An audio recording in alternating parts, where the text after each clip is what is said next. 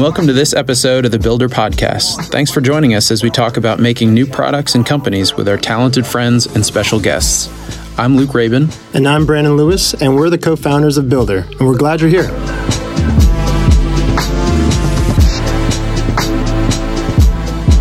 Okay, so we're here with Andy Sitison. Andy, good to see you, man. Good to see you. So Andy uh, is uh, part of Share More Stories, um, a part of many more things, a man about town. Um, but we're glad you're here, man. Uh, I'm looking forward to the conversation. So yeah, the the theme that kind of we we had touched on before is is just jumping off a rocket ship. Um, so tell me a little bit about um, you know your early career, what it what it looked like to go from to to jump on a rocket ship, and if you feel like sharing, what was that rocket ship? Yeah, it's uh, you know I've I have a few years on you guys, so my story can get can get long. So let me give you the better parts of it because a lot of it was a lot of monotony sitting in parking lots and carrying baggage in the airport. But uh, you know, I, I, spent the first 15 years going into companies and helping them change, and uh, you know, it was it was interesting because it was Caterpillar tractors and big gas turbines, things that took you know multiple stories to organize and work on, and I really enjoyed that time. I learned how change happened at, at companies, and I learned how to kind of solve business problems and I went over at, at, doing that. I was doing that off a regional player, and uh, you know, at 21, I was in a company that was going to be my first, you know, go big kind of company. We grew from about 20 people to 400 people, and then 9/11 happened, and the dot com crash happened, and that first you know, tens of millions went away, and I, you know, I, I started over, or, or just kept going. I guess is the right way to put it.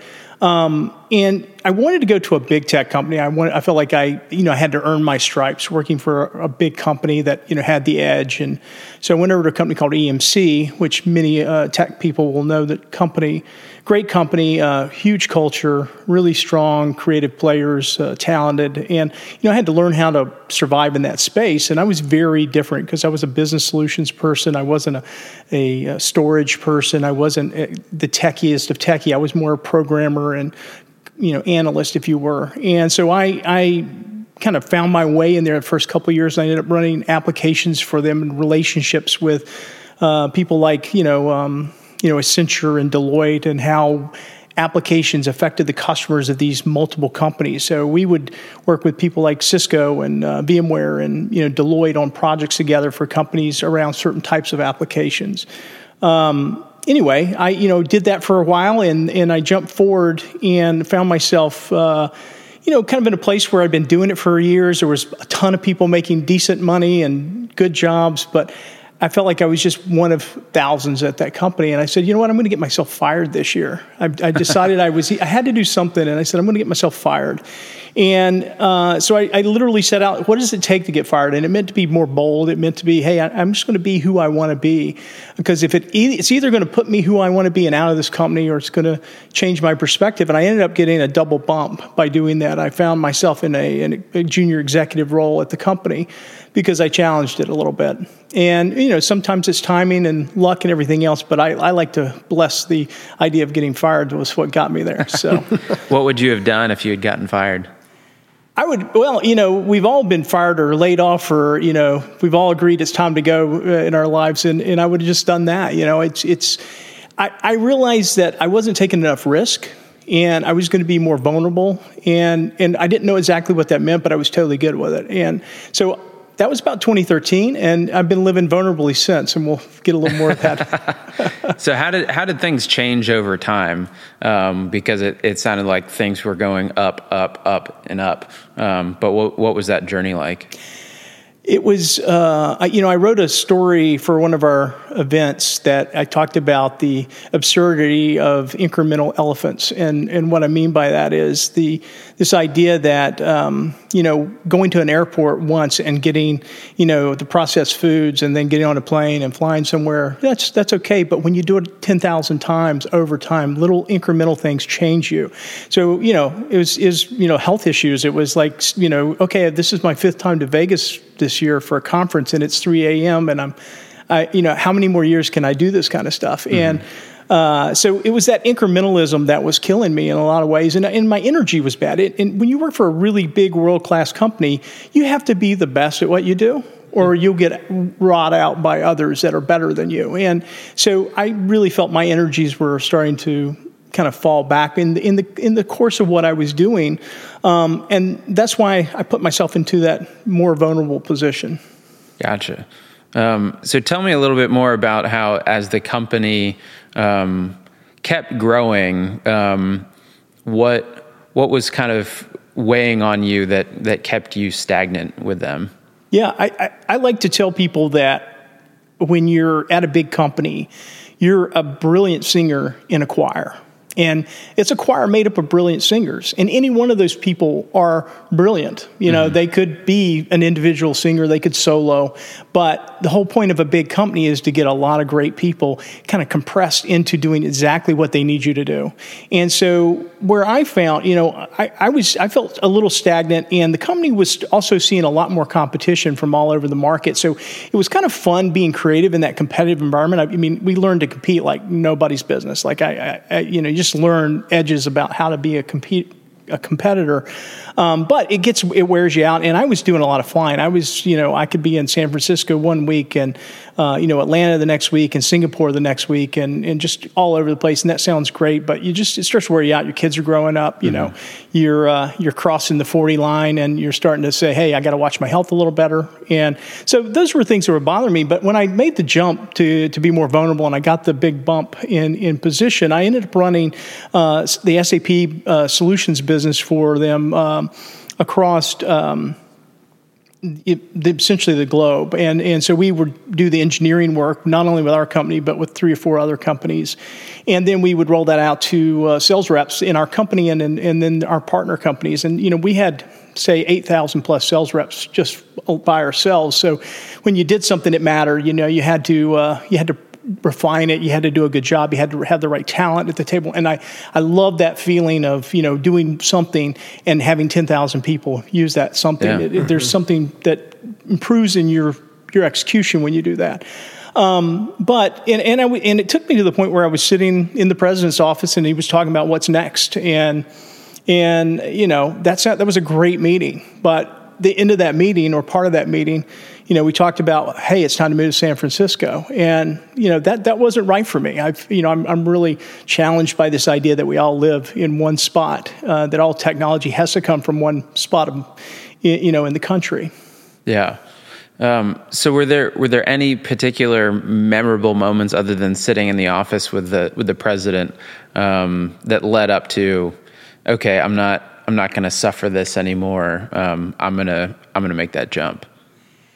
Yeah, I mean, sitting in the office with the president was an entirely great meeting. Um, that's because we changed the meeting and made it about myself. And you know, it's always fun to talk about yourself and where you might be going. And um, what what really took me off was not only that directional change and this idea that we all had to come live in one spot, but the company pushed uh, for us to slow down. My group had been kind of, I joked when they gave me the big gig that I, I was going to bring the Vikings. Uh, we were going to have muddy feet and swords we were going to throw on the coffee table. Mm-hmm. We were coming in and we weren't going to change that much. You know, we were, we were taught in the field and, you know, very good at execution and, and, and loved what we did.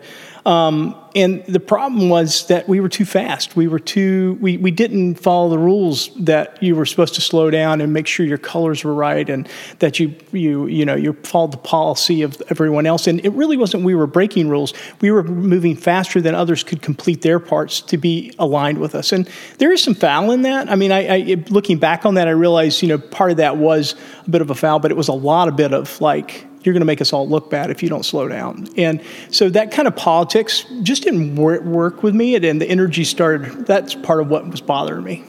So how how did you how did you break it to your fellow Vikings that, that you were going to make a jump and and try to, like you were saying, live more vulnerably, more authentically? Well, with all good Vikings, they're they're ready to cut my throat any day, right? You know, so it was like, um, all, all, seriousness, it, it, was a very competitive environment, as I mentioned, and and EMC's trying to find the right partner. You know, uh, we were. I won't get into the numbers, but we were you know, blowing out double digit growth on our numbers each year, but it wasn't relevant at a scheme of EMC level. And Dell bought EMC, and uh, that buy, you could tell that the special things that we were doing were going to be kind of too vertical for that company. They were going to horizontal some of that work. And so that whole piece of what we were doing was was going to be downplayed. And so let's say 70% of the team might still be there, but they've been dispersed and their, their job functions a little different. And, you know, it just made sense to get out of there. And so, uh, yeah, and at the same time, at a place like that, if you're if you're if you're uh, willing to step aside, there's plenty of people are like, "Thank you, it's been awesome. I'll take that seat." um, what was this like for your family? Um, because I know that um, you know both leave, leaving a, a jumping off the rocket ship, but also not living on planes anymore. How how did that how did that affect you and your family? Yeah, it's uh, it's interesting because it got to where uh, if I was home for like four or five days, um, my kids would look at me. Early, this is earlier, but uh, they look at me and go, aren't, aren't, you supposed to be going somewhere?" Like they, it was like they, I was expected to be gone, and it was weird to everyone to be around for too much time. And and you know, it was good money what we were doing. So the family had readjusted. Like I didn't do certain things. I had missed recycles for four years straight. You know, mm-hmm. and we, it was one of our metrics we figured out. And um, at the same time, you know, there's things like my wife didn't work for you know 20 years because it just didn't work. I mean, I was gone too much. So um, you know, we we started readjusting those things, and and at first people were kind of stressed about this idea that hey, you're you know what this is going to be different. You don't know what you're going to do, and I was I was hell bent on not doing what I had just done ever again. Like I part of the problem was I looked at my resume and I had a really great resume to continue to do what I'd been doing for a while, and um, and if I moved you know, I could, you know, it was a great job in my future, uh, many great jobs. But, and I didn't want to go to New York. I didn't want to go to Silicon Valley. I didn't want to go to, you know, Arizona or any other, you know, hub that was happening. So um, it was time to, for some reinvention. And, and I think the reinvention, among other things, was, you know, not, not necessarily as w- welcomed by the family as it was by me. Gotcha. What was that? What was that at least early fun employment season like for you and your family as you were kind of like did you make the jump with a clear plan um, or were, were you kind of having to wrestle with that that reinvention? Well i took a sabbatical so it was definitely um, not a, a plan. Um, i yeah, I, what I didn't mention was the you say eight months before this happened, um, I had started looking around for, for jobs and had plenty of you know friends in high places and hey, we'd love to have you, Andy, but when you move into Dallas, when you move into Silicon Valley, and uh, whether that was their excuse to keep Andy out of their business or not, probably. I, I, hope to think it's not that. But you know, I had gone through the Mongos and the you know um, the the puppets and the pivotals and all the software companies that I knew people in, and and started realizing that you know this wasn't going to be an easy thing to do. If I was going to be in Richmond, uh, it was going to be different. And uh, and and Richmond is most people know that are from Richmond, it's not the easiest market to be from, eh, to work within, unless you spend a lot of time working in it. And I hadn't. That's part of why I wanted to do this. I hadn't really done anything except for, you know, neighborhood things for many, many years and don't want to, you know, be a stranger in my own hometown. So what does what does different look like? Well, different was was big because I first started. I started uh, looking at um, I said, you know, I'm going to solve big problems. I've got a big brain. I'm going to solve big problems. And uh, so I set out looking at what are the biggest problems, and I came across a, a very, very honest and thoughtful thing, and that was mass nutrition. And this idea, everything from you know, protein per acre of a cow to French fries that kids eat at McDonald's, like we got to rethink mass nutrition. And, and if we make it about the whole thing, then then it, we can solve it. And so I, I, started, I spent, I think, a good two weeks in my early part of this process just diving in. I actually wrote a blog about protein per acre and how, you know, the difference between cows and, and crickets and how, you know, density of protein and so forth. And, um, and I, and I spent a couple more weeks looking at other topics and looked across this value chain of mass nutrition. And I said, you know what, you're too old. You can't fire this arrow. You don't, you, you are, you can't be this arrow. You can't, um, um, you know, uh, and, and for the audience here, you know, I was 48 when these when I started looking to change at the company, and, and I feel like there is a bit of an age discrimination that goes on out there, and I'm looking and, and I discriminate uh, discriminate against myself and say, you know, you have 20 years or less that you're going to be doing something. You're not going to solve mass nutrition in 20 years. Maybe that's too big of a job. And I realized part of what was valuable about me was this ability to organize people and and kind of go after things and, and have the structural skill set and the execution skill set. And so I realized I was the bow of the arrow, not the arrow. Hmm. And so maybe the right answer was that I figured out how to be a be a bow or help people build their bows for arrows. So I, I, started looking at kind of changing this idea of me solving a big problem to, you know, how do I enable big solve problems to be solved? And so that was a transformational uh, mentality or, or thought process that I went through at the early steps. So how do you how do you feed a family on building bows? well, uh, you know, the luxury of of you know killing yourself for 20 years is you know you, you do put some money in the bank but that there's a lot of risk associated with you know do you have enough and so we've been part of my last few years have been self-funded and and mm-hmm. and you know we're we're managing that um, i think we're okay but heck i could have I, this, this is one of my big risks. This is my, you know, did I did I manage that right? Am I taking the right chunks of of funding and time and applying those to things that will actually cover me when I'm 80 and you know can't work or, or earn gainful employment, right? And so, um, but that's that's what we're doing primarily. My wife started back not because of this, but uh, the kids had gone to college, and she decided to go back and become a teacher uh, in middle school to help, uh, especially young girls, uh, kind of get into the STEM programs and things like that. And, and as you know, teachers don't make very much money. So um, I went from being a person that never thought about a dime. We didn't, we didn't spend extravagantly, but I never thought about a dime to a person that has to think about you know money more than I used to, and I realized that was part of the balance. Um, so, are there are there any arrows that you're really excited about right now? Yeah, I, you know, I I, am I'm, I'm a little too gung ho about everything. Like if if you come and tell me about something, I get excited about it, and so I have to manage myself down. The the the things that are that turn are turning out to be what really are going to matter for me, and and the places where I'm going to make the most impact, I believe, is this this idea of how humans and technology evolve together. Um, you know, the old the the idea that you know a rising tide raises all ships. Well that's the way technology should work. You know, as, as kids, we thought about, hey, you know, there's going to be technology. We have robots. It's going to be like the Jetsons. We're not going to have to work as much. We'll have, but the reality is now we're fighting for that, and uh, we're fighting for those that work. And the autonomization of, of jobs isn't turning into equity to the average individuals. It's going to corporations, into individuals that own the capital in those corporations. And and so, how do we balance this evolution? You know, I, I used to think I, I, knew that I was going to be a younger, a smaller generation, and I would, you know, they'd want me for multiple jobs when I got about this age. But what I didn't realize is they were going to want me to do five jobs for for less money, and and that's sort of what the millennials are experiencing, and the and the Gen Z kids are are starting to see that, you know, what you think is the way society should work doesn't always turn out that way, and a lot of that has to do with the way we have deployed capitalism today. And I that's probably too big a topic, but um, you know, I think it's very important as to your question, how do we stay on top of, um, or what, where am I going to, what arrows are I going to work on, what bows I'm going to work with? It's around um, making sure that as technology deploys, it's it, it it's it's a betterment of humanity, not not the lesser of it. So, so back to my original question. So, are, are, is there anything specific that um, you know that's sticking out to your mind, uh, out in your mind that you know is really like if you were to kind of look back at,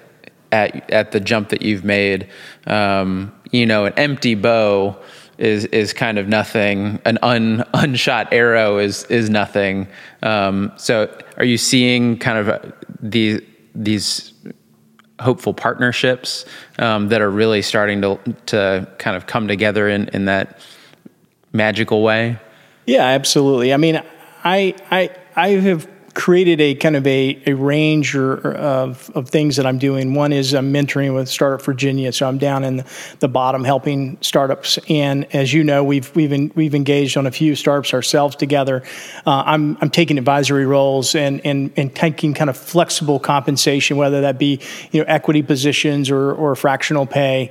Uh, you know, I'm helping uh, first as a mentor, and then in a equity position, and then I'm also doing fractional services, which gets into you know uh, you know snippets of pay as as needed to uh, further uh, what I think you're getting me to. I'll, I'll, hit next, which is this idea of machine learning and and uh, and the space, time I'm spending in that space. But then finally, I'm currently a you know chief technical officer at Share More Stories, uh, where we're building out using machine learning and human study to kind of help brands understand the people they they care about. And um, so that's part of the bow and arrow is you know when i think about helping structure and, and, bring wisdom to the table it's helping startups at multiple layers. And the idea is if i can get myself engaged with say 10 of those companies and they're progressing hopefully one or two of those 10 will you know have some moderate to great success and i'll, I'll be well uh, rewarded for my efforts. Um, and of course i'm taking a, a deep stake in one with share more stories to